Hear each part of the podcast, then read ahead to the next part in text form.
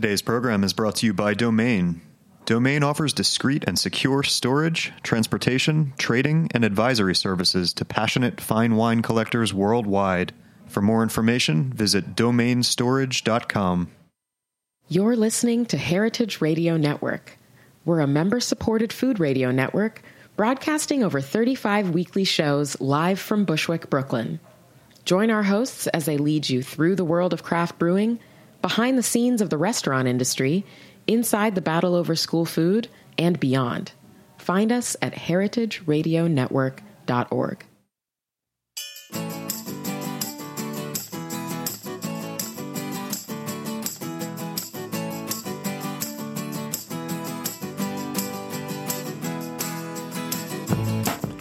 You're listening to In the Drink on heritageradionetwork.org. This is the show that brings you the most interesting personalities and tar- and talented artisans of the beverage world. Today, I'm really excited. I have someone that I really look up to um, who makes just some of the most beautiful wines in America. We have Kathy Corison on the show today. Kathy has been working in the wine industry in the Napa Valley since 1975. And in 1987, she became the first woman to be the both owner and winemaker of her own Napa Valley winery. Um, she's won a ton of awards and accolades. Uh, in 2011, she was named San Francisco Chronicle Winemaker of the Year. Um, she makes just some of the most beautiful uh, Cabernet Sauvignon that exists. I think she's the top winemaker uh, in the in the Napa Valley for Cabernet Sauvignon, and also makes uh, Gewürztraminer and a rosé. I visited her with Alyssa over the summer. I'm just so overly excited to have you in the studio, Kathy. Welcome to In the Drink. Thank you. It's my pleasure. Um, this style of wine that you made, and this is the story that I, that I, uh, so many people tell these days, uh, is that you were uh, stubborn and made the style that you wanted to make, even throughout the years when it was unfashionable, and now everyone's kind of coming around uh, to back to to what you decided to do from the beginning. Um, can you talk about that style and and how hard was it to to uh, to stick to that when you were, you weren't getting high scores from the critics and you had a, a small but like very loyal following to your wines and now uh, I think that universally you, people love your wines. Basically, I make wines that I like and I want to drink, and so for me, it was to my life uh, goal has been to make Cabernet Sauvignon from Napa Valley that's both powerful and elegant. And luckily for me, I made wine for myself. So, yes, I was stubborn, I was persistent. Um, yes, it was difficult. Fashion comes and fashion goes, but um, what goes around comes around. Did you know that from the beginning? Did you did you say, you know what, this is this is a trend, the high alcohol and oak and fruity wines. This is a trend, and it's going to go back to you know the way. Um, or did you not care, or did you did you think you'd see it at an, at any time it, it, coming back around? Oh, I cared. yes, you know, um, I cared on many levels. Uh, the success of my business was important. If I don't sell my wine this year, I can't make it next year, and basically, I just want to make wine. Mm-hmm. And but I also care because I love the wines of the world, and I believe strongly that Napa Valley is one of the best places in the world to grow Cabernet. And I always believe very strongly, and historically, there were a lot of um, there was a lot of evidence that Napa very much can make um, elegant wines that are long lived and um, grace the table. So, I I always knew that that I could continue to do that, but I also knew I needed to sell it to keep mm-hmm. doing it. Were there compromises that you had to make in order to sell it? I think I think being stubborn, I, I, wasn't willing to compromise, and so um, I just kept hoping for the best. Yeah, and so I think a lot of uh, wine lovers. Um, kind of put on a pedestal what was going on in Napa Valley in the in the 70s, and you're seeing a, a kind of a renewed interest in these in these old wines. Um, what was there was there some magic that was going on there? Are we putting them on a pedestal unrightfully so? Um, one of the things that it's so nice you can see some wines that are made in the 70s that uh, it, that feel brighter and younger than the same wines that you know they made 15 20 years later. The magic is Napa Valley. There, Cabernet Sauvignon takes a lot of heat to get ripe, and there aren't very many places in the world that can reliably ripen Cabernet Sauvignon and also have the cold nights that allow us to maintain natural acidity, make more color, more complexity. So um, there are plenty of hot places in the world, but there are very few places that are hot enough to ripen Cabernet Sauvignon, but then also have cold nights. Mm-hmm. We the the uh, marine layer rushes through the Golden Gate every night during the summer, and so there's this amazing diurnal shift. So. Um, I, I, don't think there's any secret to it. I think uh, for me, it's all about balance. I pick earlier than many, and um, we've the other thing that's important to know about Napa is we've learned so much about growing grapes since the 70s. Mm-hmm. When I first got to Napa Valley, uh, managing a vineyard comprised of pruning it and picking it, and the crops were quite a bit larger in those days. In the meantime, we've learned so much about canopy management, and so I believe we're making better wines than were made in those days, but we still have the advantage of being able to make wines that are structured to be elegant and grace the table and have a long, interesting life. So, um, stylistically, I'm trying to do what they were doing, but I think I have the advantage of a couple of things. One, better, um, better grape growing, and also much gentler equipment in the winery. Mm-hmm. So we're able to take it a step further, really, than those days. Yeah, and you mentioned the heat that is important in uh, in order to ripen Cabernet. Um, have you seen the effects of global warming when it comes to heat, or is it more just about uh, the changes in in weather patterns? Where I know you had multiple years of drought, and then this year uh, a ton of uh, a ton of moisture. Well, it's I think it's global warming may be true if you take step back and see the whole Earth, but there are places that are getting colder and places that are getting hotter. It's definitely mm-hmm. changing. We've had some of the coldest seasons on record in the last decade, and it makes some sense to me that if it's warming in the center, mm-hmm. um, especially center of California, it's pulling more of that marine influence in and actually cooling down. We've, you know, probably half of the the vintages in the last 10 years have been very cool. Mm-hmm.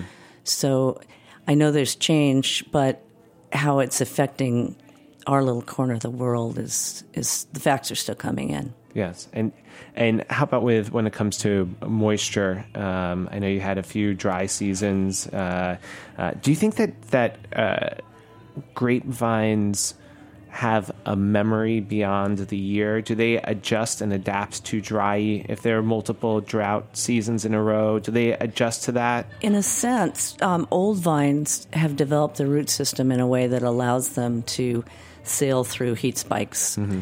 with um, majestically. Um, so, in a way, yes, it's not really a memory, but it's just the older the vine. Um, Kronos Vineyard is 46 years old, my single vineyard estate wine and it's really interesting to watch it go through heat spikes during August and September.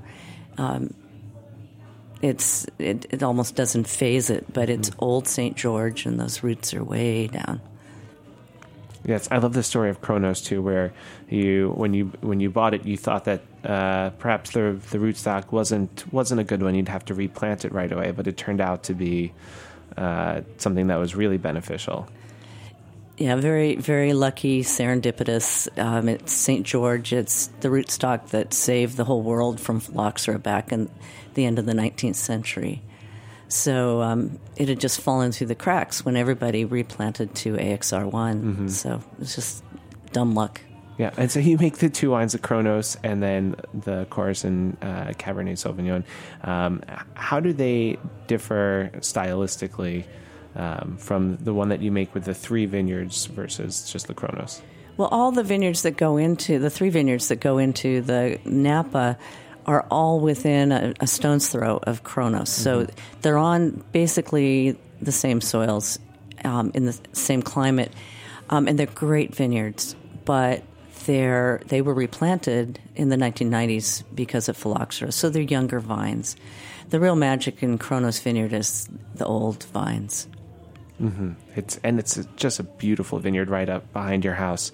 Um, I want to talk to you about uh, this idea of a, a woman winemaker. It uh, is something that uh, had a little bit of controversy recently. Uh, I saw a few people say there should shouldn't you shouldn't have to say female winemaker. That's like saying female judge or female doctor. They have to put that extra level of uh, uh,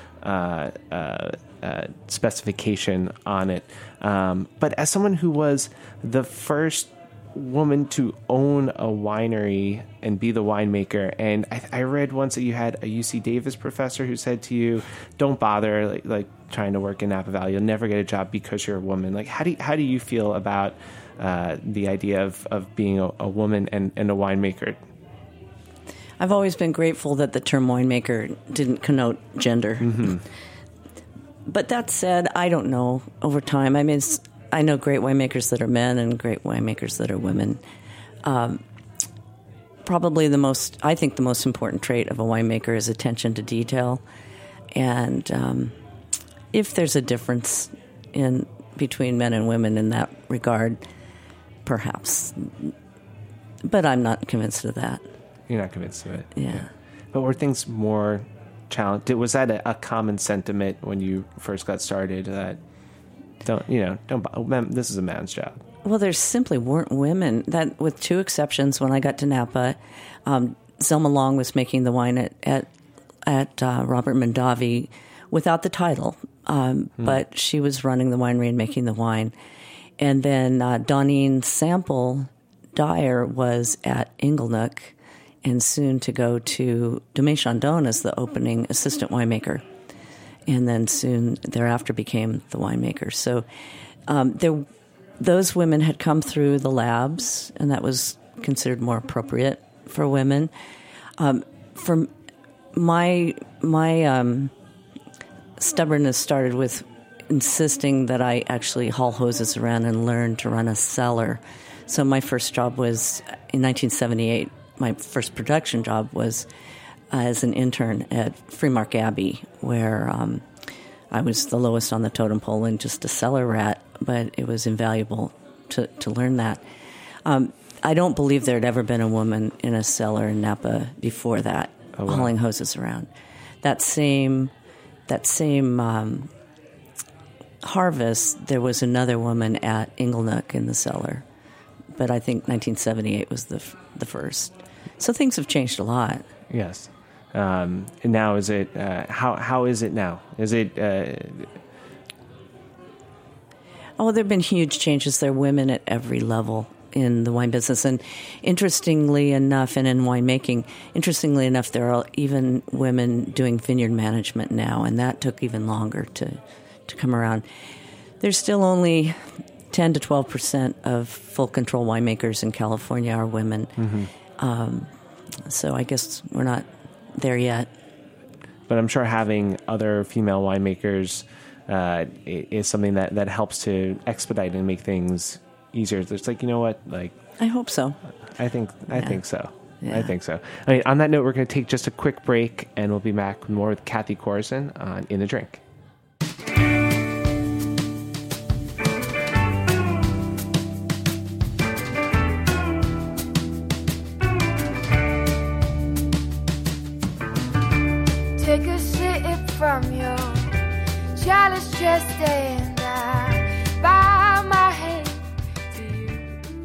Domain offers discreet and secure storage, transportation, trading, and advisory services to passionate fine wine collectors worldwide. Since 2003, they've focused on making collecting easier and more enjoyable. With over 1.8 million bottles in storage across five facilities, Domain is the largest network of wine storage warehouses in the country. Warehouses are located in Chicago, St. Louis, Metro New York, Napa, and Washington, D.C., with refrigerated shipment hubs in dozens of cities. Their service also extends to the home collector. In the last decade, the team has organized and inventoried more than 1.7 million bottles in home cellars across the globe. Additionally, Domain offers auction services to clients with small and large parcels alike, negotiates on their behalf for the best possible price, and manages the entire liquidation process. Go to domainstorage.com to complete an online questionnaire, and someone will get back to you within one business day.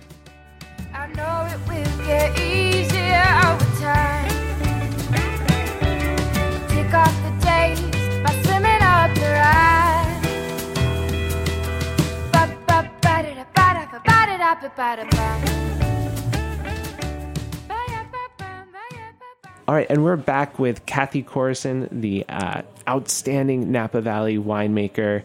Um, really, the, when I put together the list for L'Apicio, the first and maybe uh, I'm trying to think, maybe the only uh, Napa Valley Cabernet I had on that list was was Kathy Corison's because they truly are my favorite. They're so elegant um, and that that that power with elegance that Kathy was talking about really does exist in those wines. Um, and before the break, we spoke a little bit about wines that are age worthy, um, wines that uh, can can stand the test of time. And one of the things that I've always appreciated about uh, buying wines from you is that it's you, you're able to purchase uh, wines that are library wines that you've held back usually for about a decade or so. Uh, when did you start that program? from the very beginning. Um, I I always I knew historically that these vineyards on the benchland between Rutherford and St. Helena had long made beautiful long lived wines, uh, especially at, at BV, the George Latour uh, Reserve. So it was always part of my um, vision to make a wine that was built to develop in the bottle, and that's a combination of of um, moderate alcohol, snappy natural acidity, and then lots of lots of stuff there to develop. And and um, basically the wines become more aromatic and more complex and elegant as they age. So that was the goal from the very beginning, and so I've always held back good libraries, specifically to be able to re-release them to my club and also to top restaurants. Yeah, it was always something that was really. And when you can buy a wine that was held at the winery, it's always in better condition and more lively and bright and energetic. Um, and so, if you start with wines that are, are are like that to begin with, that are high quality, energetic wines, like, like Kathy's wines are, um, and then you keep them at the winery for a long time, it's just an incredible drinking experience. And and our listeners can buy them through your website currently, or do they have to be part of a, of your club? No, no, we s- we sell sell wine on the. It's just Corison.com. yeah, it's for sure worth going to, and we're going to put that up so you guys can uh, uh, so you guys can can look out for that as well. Um, you know, Kathy, you had uh, experience making an unpopular style of uh, Cabernet. Um, uh, I, I, I venture to say, I'm scared to say in front of you that maybe the Gewürztraminer grape is not the most popular grape right now. Do you, at, Well, at least funny. amongst sommeliers? Uh, yeah, I make I make Gewürztraminer because I love the wines of Alsace. Mm-hmm. I love them for the fact that they are a combination of Germanic, aromatic, white varieties and French winemaking sensibilities. Alsace has been traded back and forth forever. Their culture is a hybrid. Their their food is a hybrid. Uh, their winemaking is a hybrid. So the result of that is wines that are wonderful at the table. They're totally dry, at least historically, and um, good acidity, but broad and rich. They're just very. So I, I, I just couldn't make another Chardonnay or Sauvignon Blanc, I, and I only make 150 cases of that Right. Gewürztraminer. That's basically home winemaking. And that and that sells out pretty quickly with your devoted. Yeah, it doesn't really leave the winery much. Mm-hmm.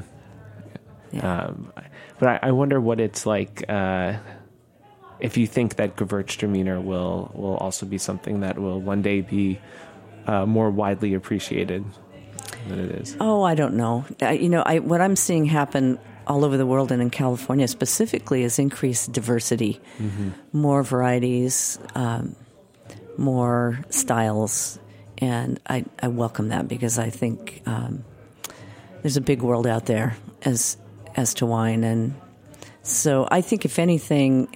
We won't have to have the newest, hottest thing. We'll just have this wonderful diversity. So we have different moods, different foods, different preferences. There'll just be more choices. Uh, and something I want to speak with you about is uh, dry farming as well. I know something that um, you practice with uh, with growing your grapes. Is that possible? Um, is it something you feel like is is possible throughout the Napa Valley? I know you think it's important, um, uh, or is it really only possible in drought years with very old vines? Well, I do think it's possible anywhere in Napa, but uh, the way we grow grapes generally doesn't really um, lend itself to that. Um, To St. George specifically is a rootstock with very deep rooting, and in the old days they would plant the St. George vine and then grow it for a whole year and let it establish a, a good root system. Then they would bud the vinifera on top, the European wine grape variety on top. It's become very common now uh, and probably the norm to plant bench grafts. So they're grafted in the nursery and then they're planted together. And it's harder to establish the roots that you need. So I'm doing a little bit of replanting, and it's going to be on St. George. And I'm going to be um, field budding, meaning I'll grow the rootstock for a year before I bud. And my expectation is that that's going to allow the vineyard to be to thrive for longer um, decades. Kronos is 46 years old. Kronos Vineyard. Um, so that that's my hope. I think it's entirely possible, and I believe I will be able to dry farm those. When you think about it, I don't think there was much drip irrigation until the 70s, Right. 60s and 70s. So people have grown grapes without irrigation for a long, long For time. long time. But um, we may need to accept lower crops, but we're doing that anyway to make fine Cabernet. So um, it's going to be interesting to do. And and my old St. George vineyard, I can almost almost dry farm it now. It's amazing. And I remember on the uh, the day that Alyssa and I went to visit, it was so hot. It had to be 100 degrees that day. But that Kronos Vineyard, seeing the bright green leaves facing straight up into the sky, and uh, it just seemed very happy and comfortable, as, as you said before. Um, and what, what do you. I, I'm also excited by this diversity um, with people planting different grapes. You're very close to Steve Matthiasson, who's really uh, a big proponent, especially in the Napa Valley, of planting different grapes, uh, uh, of doing moderate alcohol levels as as uh, as as you do. Um, what else? What else is the the future of uh, Napa Valley? What else do you see going on that you're excited about? I th- I think we're continuing to be better farmers. Mm-hmm. I think that's where the biggest potential lies. Because first and foremost, you're farmers. Exactly. Right. And I know I'm still on a very steep learning curve there all these years later. Yeah, yeah. I mean, it's it's like if you were to give Thomas Keller an industrially produced carrot, he he could probably make it taste okay, but it's, it's not going to be. It's not going to be really delicious. He knows better than to try. Yes. um, and We can't make the wine, we can't make wine any better than the grapes that come in the door. It's as simple as that. yeah, and uh, on that note, we're gonna we're gonna wrap up. That's all the time we have. Uh, uh, please go to Kathy, go to Corison.com and uh, check out the wines. There's uh, only a small amount made, so you're lessening the pool for the rest of us, but it it is it is well worth it, uh, and certainly I think a value compared to the other premium Napa Valley Cabernets and and the other great wines of the world. Um, Kathy, it's been such a pleasure having you on in the drink. Coming up after this, you have uh, speaking broadly with Dana Cowin. She likes to do the Hall of Dames, and I would. It, she has never asked me to uh, to uh, submit someone to the Hall of Dames, but if I if I were to, I would uh, submit uh, Kathy Corison would be would be the person that uh, would be my submission. So thank you so much for listening. Thank you to David Tatasciore and everyone from Heritage Radio for for producing this show. this has been In the Drink on HeritageRadioNetwork.org.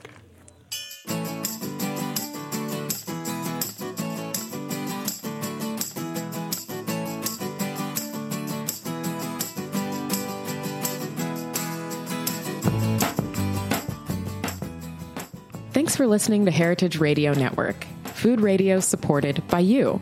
For our freshest content and to hear about exclusive events, subscribe to our newsletter. Enter your email at the bottom of our website, heritageradionetwork.org. Connect with us on Facebook, Instagram, and Twitter at heritage underscore radio.